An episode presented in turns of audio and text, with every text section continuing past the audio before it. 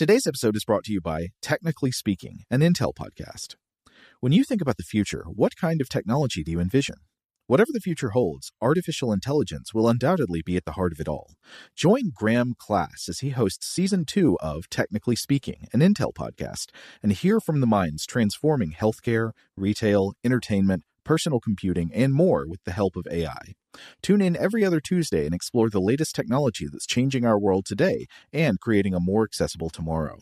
Listen to Technically Speaking, an Intel podcast on the iHeartRadio app, Apple Podcasts, or wherever you get your podcasts. What's up? This your boy Lil Duval, and check out my podcast, Conversations with Unc, on the Black Effect Podcast Network. Each and every Tuesday, Conversations with Unc podcast feature casuals and in-depth talk about ebbs and flows of life and the pursuit of happiness. Unlike my work on stage, I tap into a more serious and sensitive side to give life advice and simply offer words of encouragement, yet remind folks to never forget to laugh. Every Tuesday, listen to Conversations with Unc, hosted by Lil Duval on the Black Effect Podcast Network, iHeartRadio app, or wherever you get your podcasts presented by AT&T. Connecting changes everything. Had enough of those supplements that leave you feeling nothing? Cymbiotika is your solution to great tasting, all natural supplements that actually work. Crafted with premium plant based ingredients, their products have no seed oils, fillers, or artificial nonsense. It's just pure goodness in every pouch. Try them out and actually feel the difference today. Visit Cymbiotika.com and use code IHEART for 15% off plus free shipping on your subscription order. Again, that's 15% off plus free shipping on your subscription order. Go to Cymbiotika.com. That's C Y M B I O T I K A. Okay, picture this. It's Friday afternoon when a thought hits you. I can spend another weekend doing the same old whatever, or I can hop into my all new Hyundai Santa Fe and hit the road. With available HTRAC, all wheel drive, and three row seating, my whole family can head deep into the wild. Conquer the weekend in the all new Hyundai Santa Fe. Visit HyundaiUSA.com or call 562 for more details. Hyundai, there's joy in every journey. Walk away quietly in any direction and taste the freedom of the mountaineer. Camp out among the grasses and the gentians of glacial meadows, in craggy garden nooks full of nature's darlings. Climb the mountains and get their good tidings. Nature's peace will flow into you as sunshine flows into trees. The winds will blow their own freshness into you, and the storms their energy while cares will drop off like autumn leaves. As age comes on, one source of enjoyment after another is closed, but nature's sources never fail. I know that our bodies were made to thrive only in pure air, and the scenes in which pure air is found.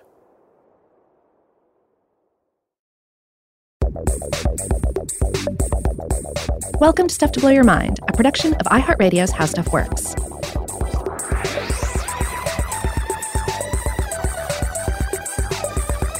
Hey, welcome to Stuff to Blow Your Mind. My name is Robert Lamb. And I'm Joe McCormick. And those quotes we just read were, of course, from the great John Muir, one of the great uh, priests of the religion of the mountains. Absolutely. Uh, a true American hero. I say that without a shred of irony.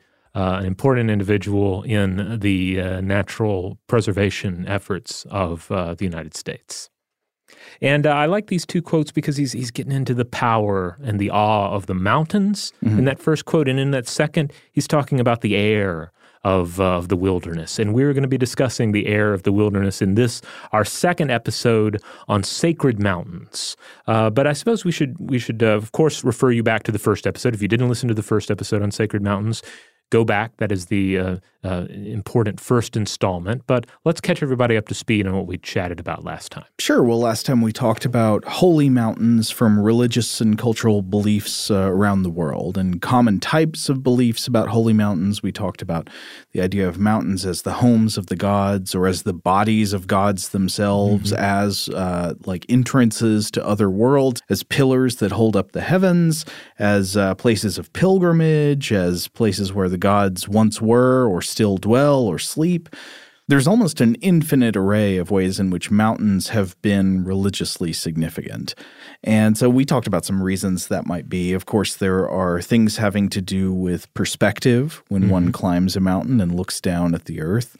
Uh, there are there there's just the sheer fact of its size. I mean, in a pretty basic sense. Yeah, and just how important natural forms are in our uh, the shaping of our cosmologies and our sense of self. Uh, we, we discussed uh, like uh, the, the the main points along these lines in the last episode. We also, though, talked about stories expressed by many mountain climbers, though certainly not only by mountain climbers, of hallucinations during the journey of climbing a mountain, including the very common third man syndrome, uh, the experience of sensing another person making a journey with you, who in fact is not there.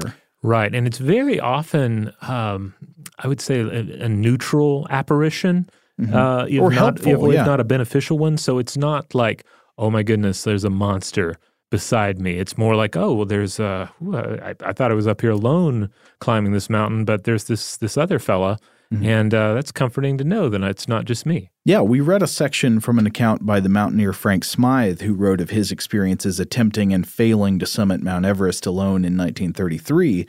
And he wrote in one section of his account, quote, all the time that I was climbing alone, I had a strong feeling that I was accompanied by a second person.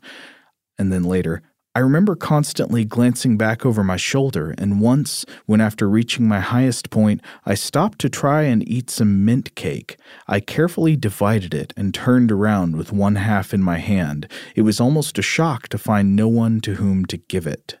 Hmm. And of course, there are also plenty of much more recent reports of the same thing. People having strange experiences, delusions, hallucinations, or at least apparently to, you know, modern skeptical thinkers, hallucinations. It's very possible if people had these experiences in the ancient world, or if they're just less skeptically minded, they might think, you know, this was a real presence with me on the mountain. There was something supernatural happening up there. Right. There was something revolting about my mint cake that, that drove the uh, the spirit away. Uh huh. Now, it's clear that very high altitudes can have a number of health effects that could have neurological and psychological implications.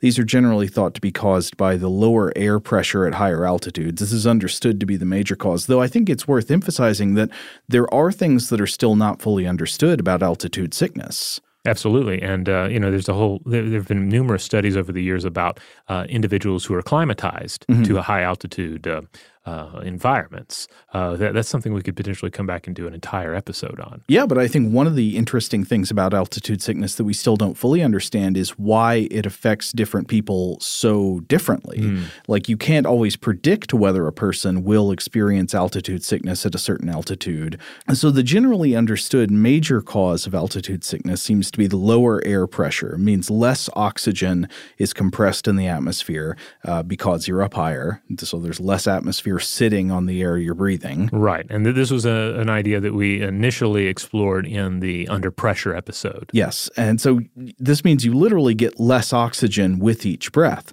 And of course, you need oxygen to survive. If you're getting less of it with each breath you take, you can begin to suffer negative consequences in the body and the brain. Right, and meanwhile, you are perhaps climbing a mountain. Yeah, so you're exerting yourself anyway, but it can happen even without exertion. Mm-hmm. That, that's important to note. And exactly what altitude it sets in varies a good bit from person to person, like we were just talking about. A reasonable figure at which a significant percent of people will display symptoms is sometimes cited to be 8,000 feet or 2,500 meters. But for each individual person, it's a toss up. You individually might be affected at a lower altitude or a higher altitude. It, it's hard to know for sure if you haven't been there before. Um, it's usually said to be worse if you ascend quickly and don't give your body time to adapt to lower air pressure at higher altitude. Uh, so that is one thing. If you're expecting to be like hiking at a high altitude, it's good to give yourself time to hang out at high altitude without exerting yourself first. Always be wary if you are aboard the Starship Enterprise and you teleport down to a mountaintop. Teleport to the lower mountain area first. Right. then- yeah. Yeah, base camps are still important, guys. But some common symptoms of like mild to moderate altitude sickness would be the kinds of things you would first of all the kinds of things you would expect with less access to oxygen. So maybe shortness of breath uh, breathing harder with less physical exertion uh, faster heart rate you know your heart's beating hard it's trying to oxygenate your tissues you're just not getting enough oxygen in each breath. And so you know you, you'd expect those kind of things. But also you can experience nausea dizziness or lightheadedness and it can mess with your natural drives such as for sleep and for food. So you can have loss of appetite appetite, headache, and that kind of thing. In much more severe cases of altitude sickness, you can have uh, changes in the, the color of the skin. You can have tightness in the chest. You can have uh, mental effects like you know uh, loss of, loss of awareness, loss of coherence, or mm-hmm. confusion. Mm-hmm. There can even be coughing up of blood or loss of consciousness. And there there are subsequent life threatening conditions that can come out of altitude sickness. One is known as high altitude pulmonary edema or HAPE, H A P E, uh, where altitude sickness leads to a buildup of fluid in the lungs. This, if you experience it, is life threatening and you should act on this immediately.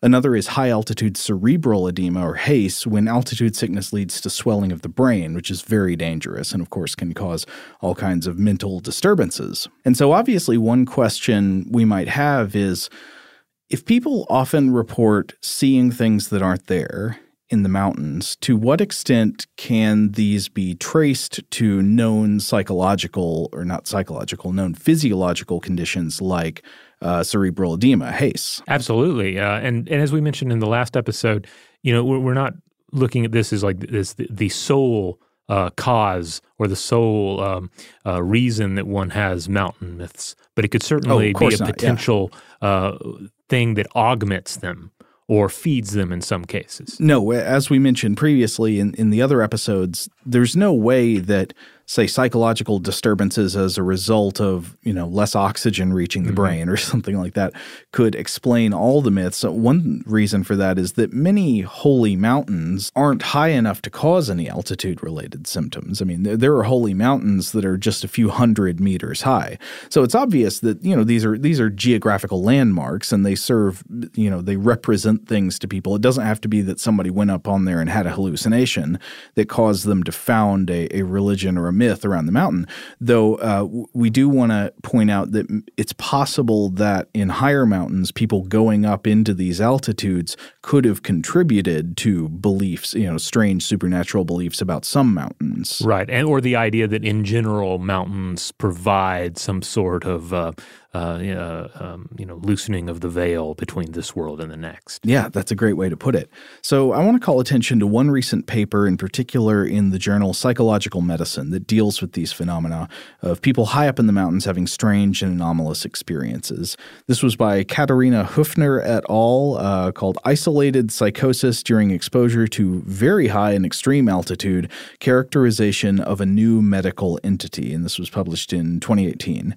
Uh, so the authors here have examined about 83 documented cases among reports from alpine expeditions, and they believe they've identified a new independent condition that's separate from altitude sickness and separate from any existing mental disorder. It's called isolated high altitude psychosis. Now, of course, psychosis is a set of symptoms include That would be IHAP, right? Wait, what? We can call that IHAP. IHAP? IHAP. Oh, I, I didn't even think about an yeah. acronym. IHAP. Yeah, this is IHAP. Okay. The In- International House of Psychosis.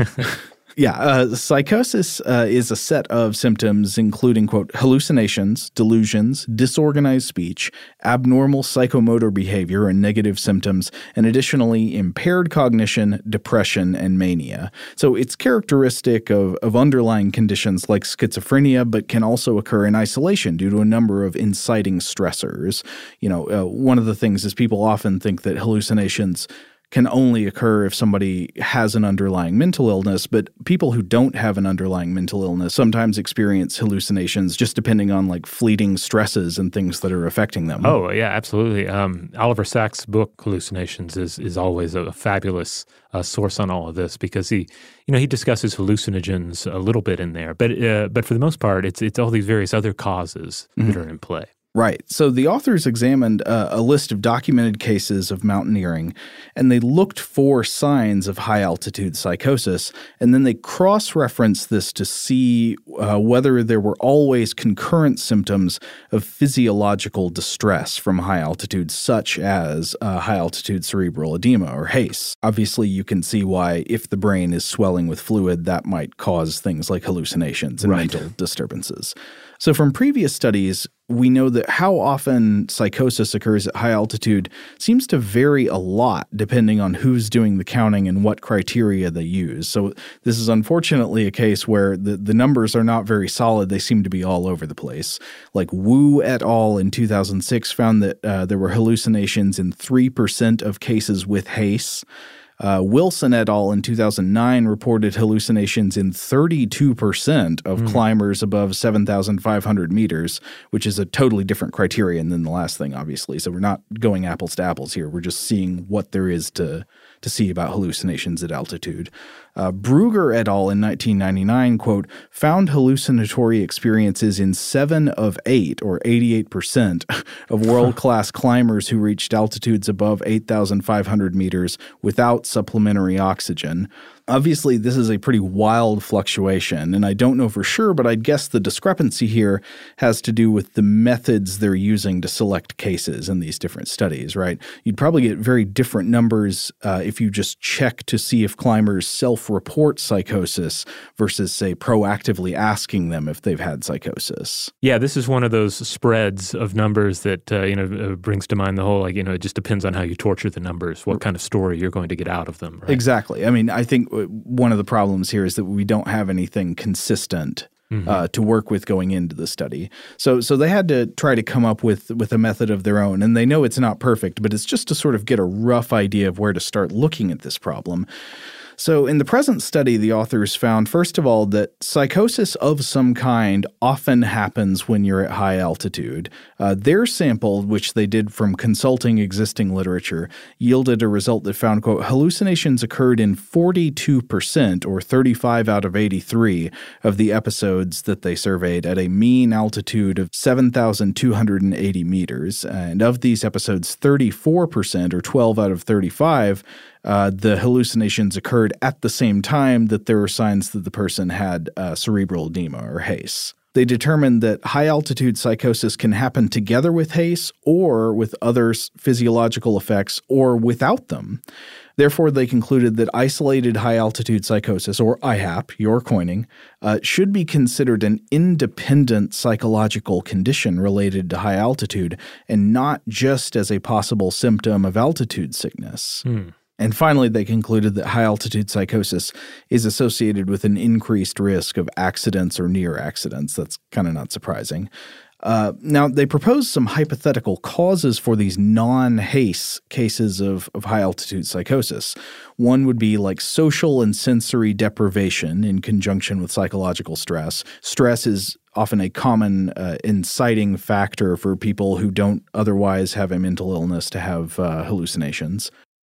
Right. And then, of course, it's so varied depending on how much stress an individual is going to have in a given circumstance and then how that stress is affecting their performance and their mental capacity. Yeah, and then you add social and sensory deprivation to that. They don't have anybody else there to talk to if they're climbing alone, uh, or or they have limited numbers of people there with them. Uh, the, their view of the world, you know, there might be a lot less like color and stuff than they'd normally be seeing. Oh, yes. Another potential uh, cause they, they cite is, quote, dysfunction of the temporoparietal junction and angular gyrus due to hypoxia, hypoglycemia, and cold.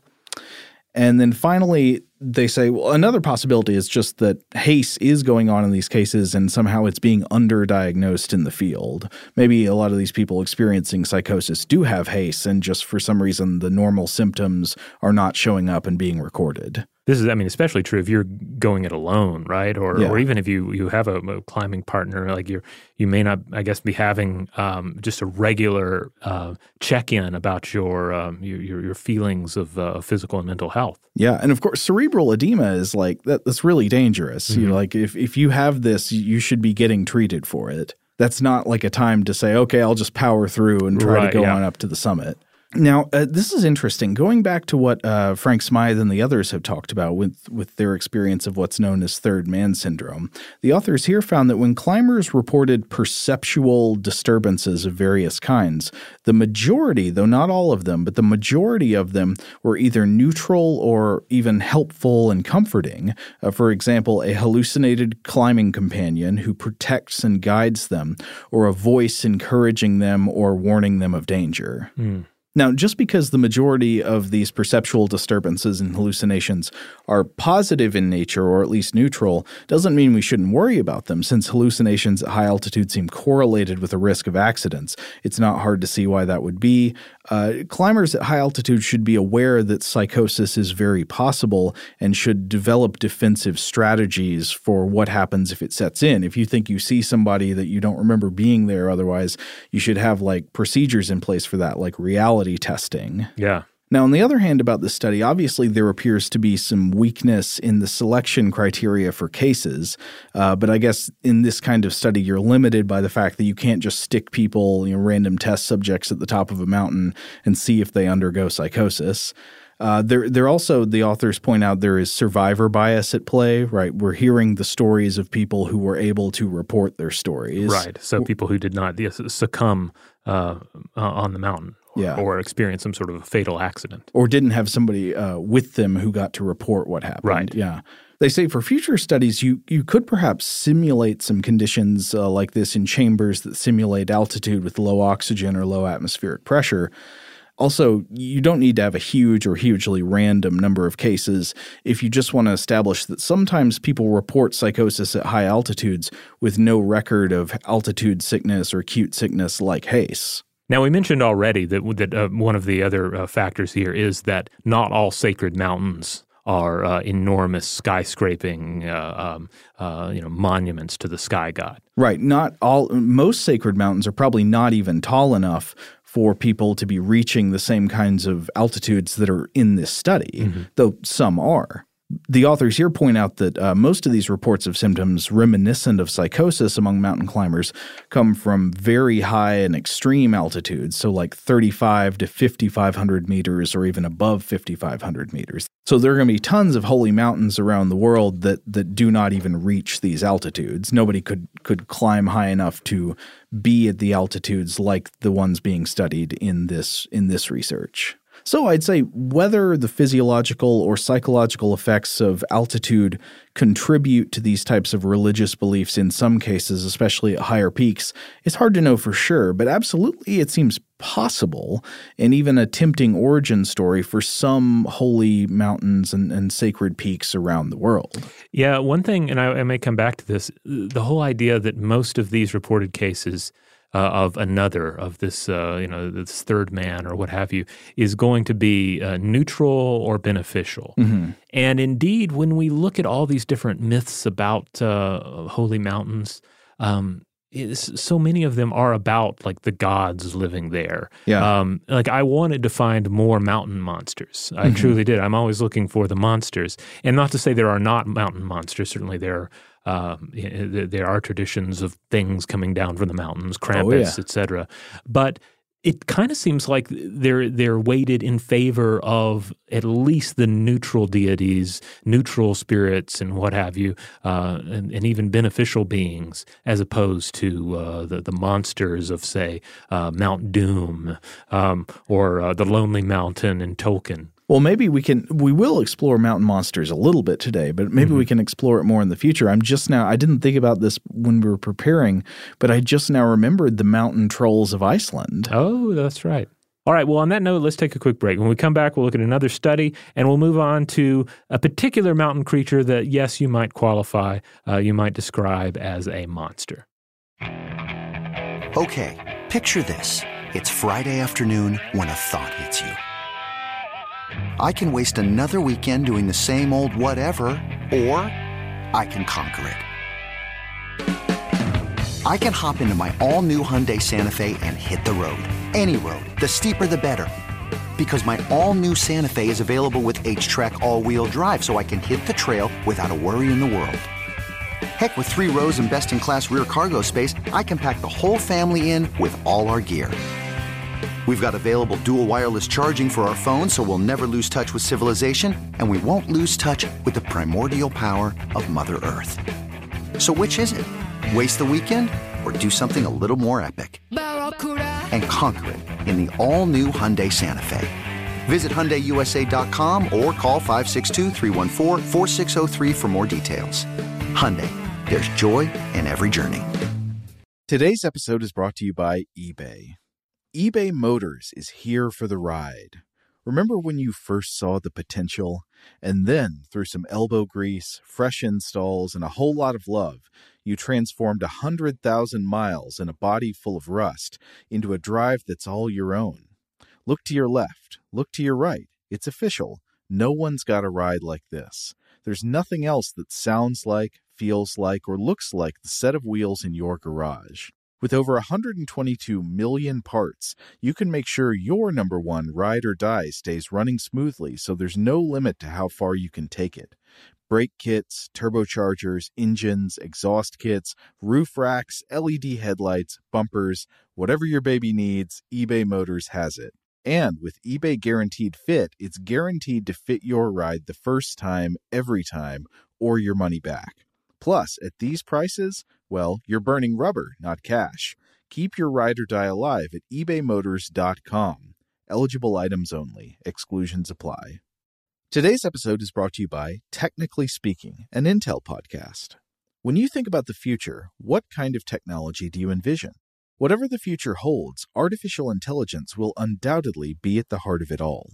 Join Graham Class as he hosts season two of Technically Speaking, an Intel podcast from Ruby Studio in partnership with Intel. Explore the future of technology that's rapidly evolving our world today with the help of AI. There's still so much work and research needed to fully understand the power and potential of AI, and Intel is at the forefront of implementing AI in revolutionary technology that's changing the world we live in for the better. In each episode, Graham interviews the minds transforming medicine and healthcare, retail, entertainment, personal computing, and more while pioneering new uses for AI in these spaces. Tune in every other Tuesday and explore the latest technology that's changing our world today and creating a more accessible tomorrow.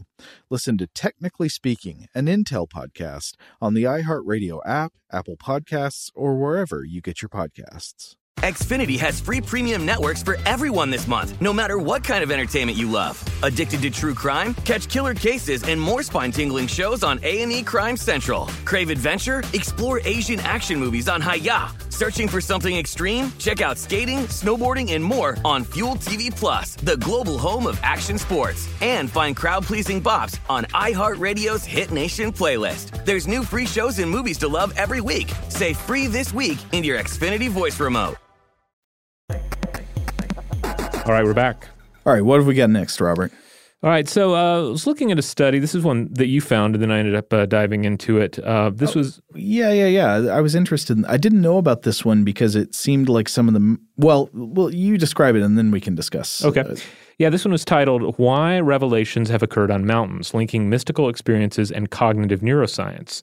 Uh, this was published in Medical Hypotheses 2015 uh, from uh, uh, Arzabek, uh, Ideld, uh, Lansib, and Blankieb. Quote, uh, here's a quote from the, uh, the piece. Quote, prolonged stay at high altitudes, especially in social deprivation, may also lead to prefrontal lobe dysfunctions such as low resistance to stress and loss of inhibition.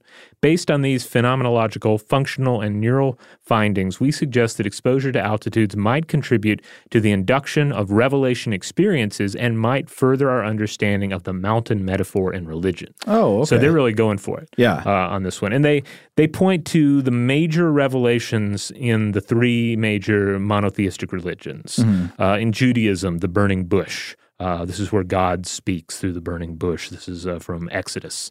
Uh, Christianity, there's the transfiguration from uh, the book of Matthew. This is uh, in which uh, Jesus' divine nature is revealed to onlookers. Mm-hmm. And then in Islam, there's also the, the, the, the point where Allah speaks to the Prophet Muhammad. and that is also like a mountain revelation. Now, uh, one of the, the problems here is uh, getting into the idea of insufficient altitudes, right? Yeah. So I'd seen this study brought up on a science blog somewhere, and, Mm-hmm. and I thought um, it was interesting because it's touching on this question we're asking, but uh, I saw it in the context of it being ridiculed because the main mountains that it's talking about aren't really that high, Right. You know, so they're not like super high mountains that would be likely to cause uh, altitude sickness, right? Right. Yeah. They're not dealing with Himalayan peaks here, right? Um, th- this is what the paper says, though, about the idea of moderate altitudes. Uh, they said, although the revelations discussed here had occurred in moderate altitudes, it may be assumed that in subjects who are prone to mystical experiences, already moderate altitudes are sufficient to trigger rev- revelation like experiences and revelations.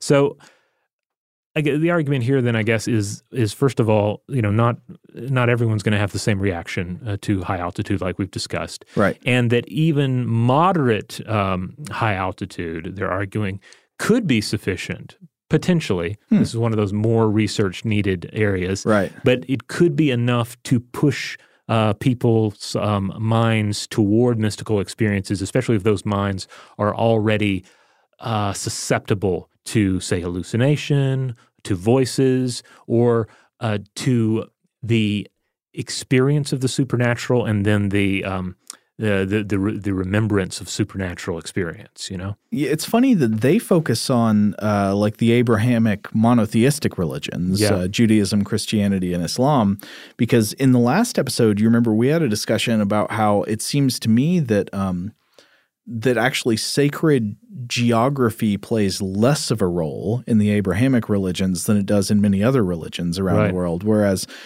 in in the Abrahamic religions, it seems that when a place is holy, it's usually because the idea that something important happened there. Right. Whereas in many other religions around the world, the place itself has some religious significance. The re- the land itself, the mountain, is the home of the gods, or is the body of a god, or is sacred in its own right, and not just because of something that happened there. Right. I, you know, I imagine there could be this is room for a lot of theological discussion. Uh, uh, you know, in each of these uh, three religions, but uh, but yeah, all, all three of these, uh, even as we, as we were mentioning them, uh, we were mentioning the event. They were mentioning in the paper the event that took place, the meeting of. Uh, of an individual and the divine, for instance, in the case of the the uh, uh, the, the Jewish and Islamic examples.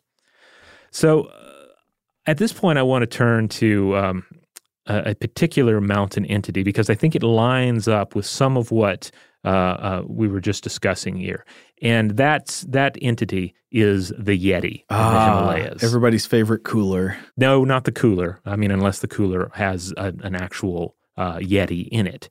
Oh, Uh, that'd be a good trick. If they ever discovered one. What was it? The when there's somebody in Georgia who claimed they had a, a Bigfoot in like a beer cooler. No, it was like a freezer, right? Yeah, it was a whole whole thing about ten or eleven years ago. Yeah. Yeah. Uh, I remember it well because for one fleeting second, uh, it made me wonder: Are we about to know that there is a Sasquatch? And of course, it that turned out to not be the case. It was like a costume or something. Right. Now, uh, the, the Yeti. In, in modern Western culture, it has become just kind of a Himalayan variant of the Sasquatch. You know, if I say Yeti, you may just picture a Bigfoot or skunk ape, uh, whatever the regional variation of this creature is. And I do think that is important as we're moving forward to, to think about the fact that there are variations of the wild man uh, being in various cultures. Basically, And- like a bipedal creature covered in hair that is seen all around the world, but has distinct origins in each case, right? Right. Yes. Uh, but uh, I was looking. I wanted to get a little, like a better snapshot of the this ape-like beast um, uh, as far as like Himalayan traditions go. So I ran across uh, a, a very uh, a very insightful uh, piece titled uh, "Bhutanese Tales of the Yeti" by Kunzang Choden. Tales of the creature exist through the Himalayan region. And uh, the author points to the different names that are given to this entity. So in Tibet, Tibet, there's Gangs Mi or Glacier Man, there's Mi Sham Po or Strong Man, and Mi Chin Po or Great Man. Um, uh, the Sherpas uh, call it Yeti. The Lepchas call it uh, uh, Chu Mung or Snow Goblin. I like that one. Or Hlo Mung or Mountain Goblin. In Nepal, there's Nialmu or Ban uh, Manchi. He didn't provide a, tra- a translation translation for those, but I'm assuming some treatment on these various ideas, you know. Uh, and then uh, the Bhutanese uh, say uh, Migoi or Strongman or also Gredpo. So, you know, we get this idea of some like figure of of savage, cold strength with possible, um, you know, go- uh, goblin-y uh, qualities as well. Mm-hmm. So Choden writes that the the Migoi idea here it dates back to the pre-Buddhist Bon writings. The uh, this is the the pre-Buddhist uh, uh, animist religion. I believe Yeah. we, we mentioned this briefly in the last episode. Yeah, the indigenous religion of uh, Tibet. It came up because Mount Kailash or Mount Kailasa in uh, in the Himalayas is a peak that is holy not just to Hindus who believe, uh, some of whom believe that Lord Shiva and uh, Parvati dwell on top of Mount Kailash, but it's also holy to some Buddhists, Jains, and members of the Bon religion, the the Tibetan indigenous religion. And, uh, and apparently, some Bon uh, rituals call for the blood of a Migoi uh, slain with a sharp weapon. Whoa! Yeah. So uh, yeah, so this was a pre-existing idea, but then you get some Westerners involved, right? And then you get this idea exported and uh, and uh, and reignited uh, in uh, the Western mind. Uh, so British traveler William Hugh Knight of the Royals, the Royal Society's Club, recorded a Yeti sighting in 1903 on his way back to India from Tibet. And then there was another sighting in 1825 by a Westerner, by a Greek zoologist N.A. Tombazi, uh, who uh, described it like this. Unquestionably, the figure in outline was exactly like a human being, walking upright and stopping occasionally to uproot or pull at some dwarf rhododendron bushes. It showed up dark against the snow, and as far as I could make out, wore no clothes. And then later you had print sightings and uh, and so forth in the 1950s that helped popularize the idea of the Yeti in the West.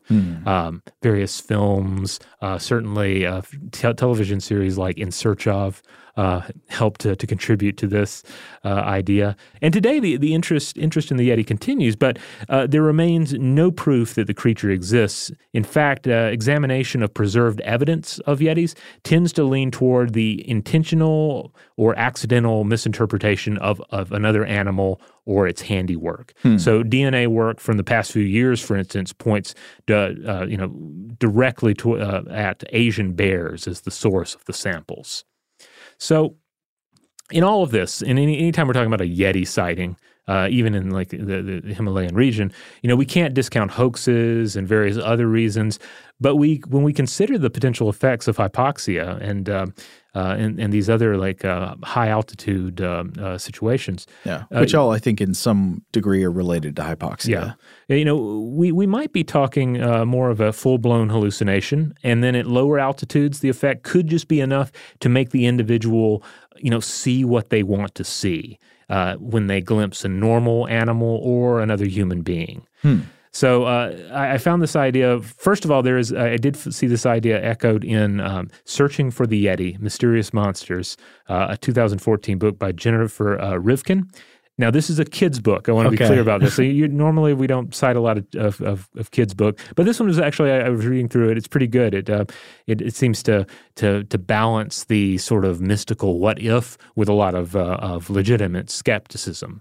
Uh, and then also, I did see this idea um, also uh, echoed in uh, uh, a couple of journals and books, uh, such as 1989's High Altitude Medical Science by Yu- Yuda uh, Kusama and Voelkel. And I think there is a lot of, you know, there are a lot of similarities between, for instance, that that Yeti account that I read earlier and accounts of a third man, right? Oh, yeah. Like here, there was some other uh, creature there, and uh, you know, it wasn't human, but it was uh, it, it was hanging out. It was there. I, I- glimpsed it. And then once you have this, uh, and and, you, and this is of course on top of uh, a pre-existing idea of there being some sort of a yeti creature in the mountains, uh, and then uh, once this idea gets uh, becomes a part of of Western culture as well, then there's more room to misinterpret the the evidence or even your senses. Now, I wonder if the if like a psychological thing, kind of like the uh, the com- the climbing companion, the third man syndrome, is going on here.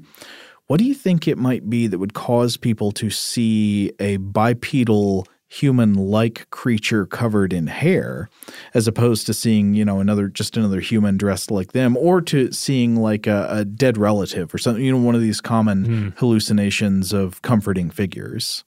Well, on the hair thing, uh, I think certainly if one glimpsed a bear, that could throw you off.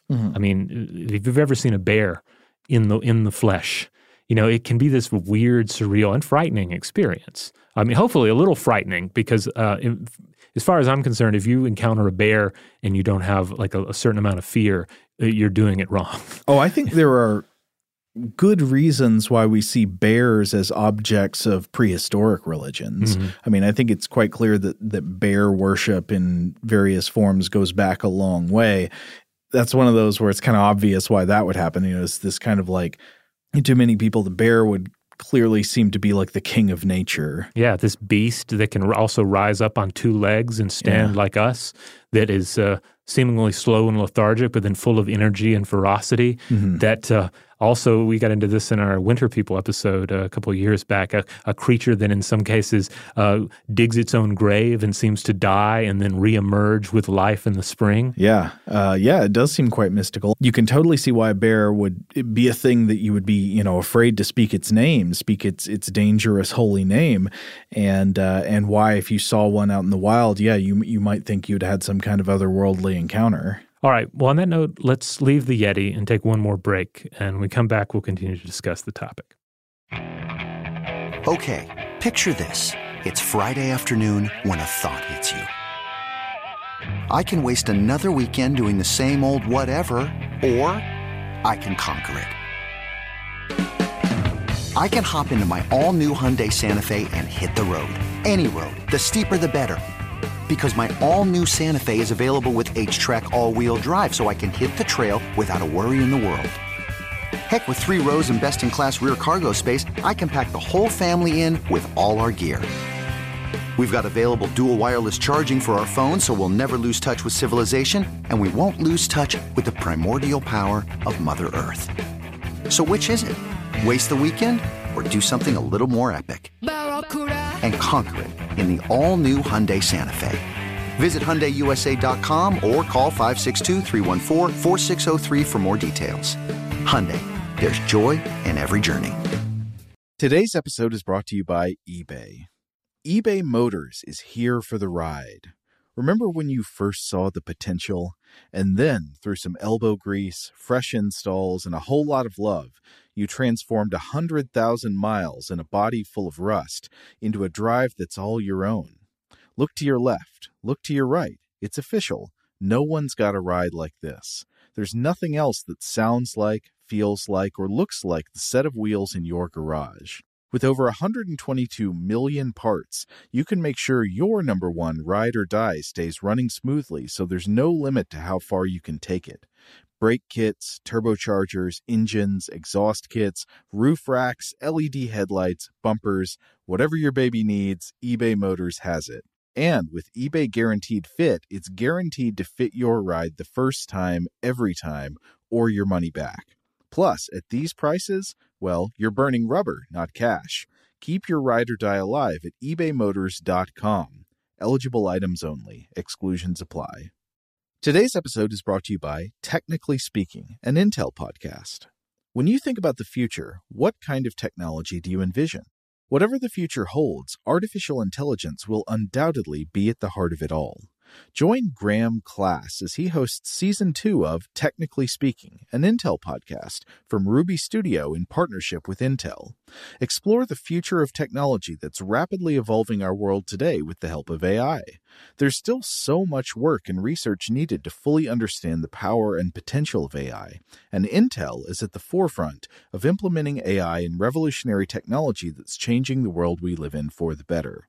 In each episode, Graham interviews the minds transforming medicine and healthcare, retail, entertainment, personal computing, and more while pioneering new uses for AI in these spaces. Tune in every other Tuesday and explore the latest technology that's changing our world today and creating a more accessible tomorrow. Listen to Technically Speaking, an Intel podcast on the iHeartRadio app, Apple Podcasts, or wherever you get your podcasts. Xfinity has free premium networks for everyone this month, no matter what kind of entertainment you love. Addicted to true crime? Catch killer cases and more spine-tingling shows on A&E Crime Central. Crave adventure? Explore Asian action movies on Hi-YAH. Searching for something extreme? Check out skating, snowboarding, and more on Fuel TV Plus, the global home of action sports. And find crowd pleasing bops on iHeartRadio's Hit Nation playlist. There's new free shows and movies to love every week. Say free this week in your Xfinity voice remote.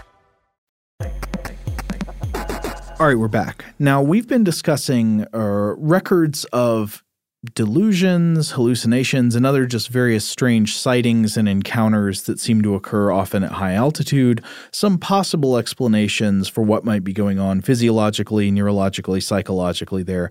Uh, but we're going to continue with this now. Yeah, so uh, uh, real quick, a couple of other just examples of uh, not mountain climbers, but individuals encountering some sort of uh, phantom stranger. Uh, well, there was the case of uh, Sir Ernest Shackleton. Um, he he encountered a, a, such an apparition. also, Antarctic explorer Peter Hillary.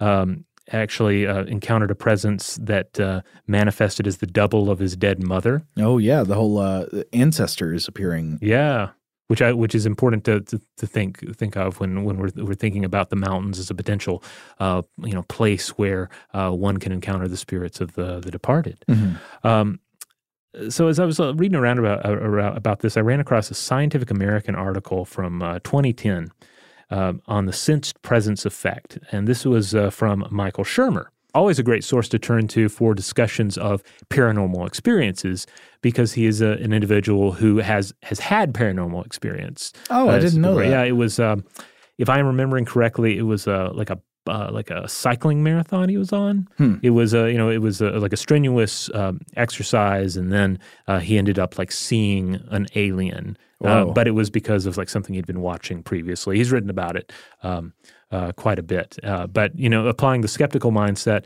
and then understanding how hallucinations occur, uh, you know, how we think about hallucinations after they occur, uh, takes all of this into account. So. Um, he, he touched on all of this and he pointed uh, to four uh, or so scientific explanations that that, that, that he says really really get to the heart of what's going on when when people like this encounter um, uh, some sort of spectral apparition or a, th- a third man, etc. Uh, first of all, Isolation triggers the mind to hallucinate the normal feeling we get when we're working or traveling among other people, mm-hmm. uh, which seems to be a standard uh, here.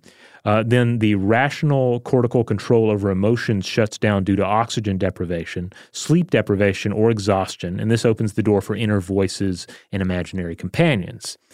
Next, he says our, our, temporal lobe body schema, this is the brain's image of our body and what it's doing, is tricked into thinking you have a double. Hmm. Um, and ever up for a game of rationalization and story making, the brain then constructs a plausible explanation for this double's presence. Okay. Like there's another person, uh, there's another human being that's covered in furs, uh, and they're next to me. Oh, well, I guess that is another mountain climber.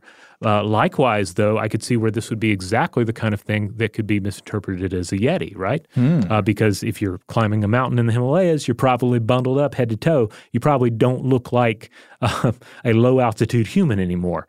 Then there's the mind schema. Uh, this is our psychological sense of self, and it's simply coordinating independent neural networks to solve the problem of survival in extreme situations. And the hallucination comes out of its function of making us feel like we're a single mind. Ah, yeah. Uh, but then, uh, oh, on the on the sleep deprivation uh, situation, he uh, he points to uh, Charles A. Lindbergh's transatlantic flight, um, and Shermer quotes uh, uh, his writings. Quote, the fuselage behind me becomes filled with ghostly presences, vaguely outlined forms, transparent, moving, riding, weightless with me in this plane conversing and advising on my flight, discussing problems of my navigation, reassuring me, giving me messages of importance unattainable in ordinary life. Hmm. Um, Shermer also shared that his own brother in law, a man by the name of Fred uh, Zeal, or Zile, uh, ex- experienced a sense presence on both of his Everest climbs.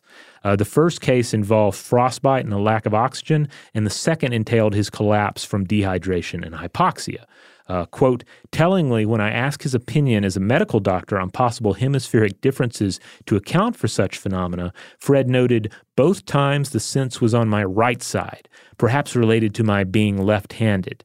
The sense presence may be the left hemisphere interpreter's explanation for right hemisphere anomalies. Oh, this takes us back to our split brain episodes. Exactly. The, idea of the the interpreter. Now, normally this would be the the left hemisphere interpreter. This was Michael Gazaniga's uh, idea of the interpreter being this function in the brain that sort of ties together disparate neural phenomena into one experience that that we sense as a single unified whole and sort of tells a story that makes it all part of the same game where in fact you know the hemispheres as was shown in the split brain experiments can behave quite independently of one another Yeah. uh, but but we've got this thing that Gazaniga calls the interpreter that says no no no that's all you it's just you So t- two things come to mind in discussing uh, all of this. First of all, is I'm all I'm all, anytime we discuss altitudes and pressure, I'm reminded of the the fact that human beings are not a creature that evolved to thrive on the earth. They're a, they're a creature that thr that evolved to thrive in a very thin atmospheric layer on the earth oh yeah and and then only within certain ranges. And when we get out of those ranges, when we get out of the, our our layer uh, the, that we uh, we thrive in, uh, we can run into problems. The other thing I'm reminded of is uh, Joe. Have you ever been to a like a children's musical performance, preferably a band or an orchestra? Uh, I've been in that performance yeah I've right. been to one too So you know how ideally, if everybody's uh, doing doing their job and the you know the the uh, the conductor's pulling it all together, uh, there's a unity. You know, they're performing this uh, this piece. sometimes But in other cases, things kind of drift and fall apart. And I feel like, like that's kind of what's what's being described here uh, at at, a, at high altitude. Like the the the orchestral performance that is our mind state is is drifting a little bit. It is like uh, it is it's it's not so much uh, uh, you know a, a professional level performance anymore. It is a a middle school band performance, and things are getting out of sync. Things are getting out of whack. And then what does that mean when we are the performance? That's a really good analogy because in that case, I mean, when you've got even if Gazaniga's interpreter theory is not exactly right, there there clearly is a way in which the mind, the, the human brain, is performing itself for an audience of itself. Like you, in a way, are the audience of what your brain is doing. And so you're there watching how the show is going. And if the show is not going right, you you are sensing it, even though you are also the thing that's messing up. All right, so uh, I am not a mountain climber. I am not a mountaineer. I've visited mountains. I've had, uh, I think I discussed like maybe a very limited reaction to a, an increase in altitude that was slightly noteworthy. But I know we have to have some mountaineers out there. Uh, who are listening to the to these episodes or our listeners, uh, regular listeners uh, to the podcast? So we would obviously love to hear about your experiences at high, altitude. Have Have you ever experienced anything uh, like what we we're discussing here, uh, or have you simply have you never experienced it, or or perhaps you can just speak to the the awe and majesty of the mountains. Perhaps you've visited some of the sacred mountains that we mentioned in the first episode, uh, and you have a, a particular favorite you wanted to discuss. Uh, we'd love to hear from you. Uh, another question I have is so outside of Lord of the Rings, outside of uh, uh, Skeletor's Snake Mountain in Masters of the Universe and the traveling mountain fortress of the beast in Krull, um, are there evil mountains in mythologies and folklore that we uh, we neglected to mention? Because I was I was looking around for them, and I, I like I say, the mountains tend to be uh, you know part of just a sacred uh, uh, ecosystem, a sacred uh, geography, or you know they're home to various uh, beings. But like this idea of there being like a, a Mount Doom, a place of um, uh, of evil, you know, or or or a place that has been occupied solely by an evil force. I just didn't see as much of that. Like aside from a few mountain trolls and a few Krampuses here and there, um, uh, and certainly a few things that could maybe be classified as as monsters that are thriving uh, amid other magical creatures and spirits at say uh, Kunlun Mountain. Uh, you know, what are some potential examples here? I don't know. That's a good question. I'm sure there must be mountains that are believed to be hell or something Yeah. like that, a, a, a place of evil gods, and that are physical mountains on Earth. But I didn't. I don't think I came across any. So bring us your monsters, is what I'm saying. Yeah. Bring them unto us so that we might uh, see them and consider them. In the meantime, uh, if you want to check out more episodes of Stuff to Blow Your Mind, head on over to stufftoblowyourmind.com. That's the mothership. That's where you'll find all the episodes. You'll find links out to social media. And uh, hey, if you want to support the show, the best thing you can do is to rate and review us wherever you have the power to do so. Rate, review, leave us some stars, leave us a nice comment. It really helps out the algorithm and uh, helps spread the word about the show. Totally. Huge thanks, as always, to our excellent audio producers, Alex Williams and Tari Harrison. If you would like to get in touch with us directly with feedback about this episode, or to suggest a topic for the future, or just to say hello, you can email us at contact at stufftoblowyourmind.com.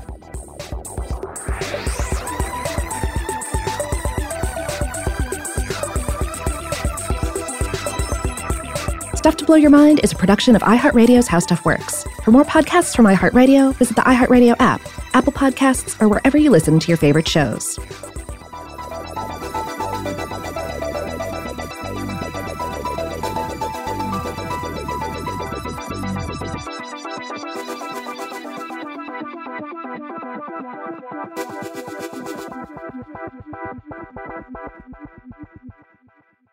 Today's episode is brought to you by Visible.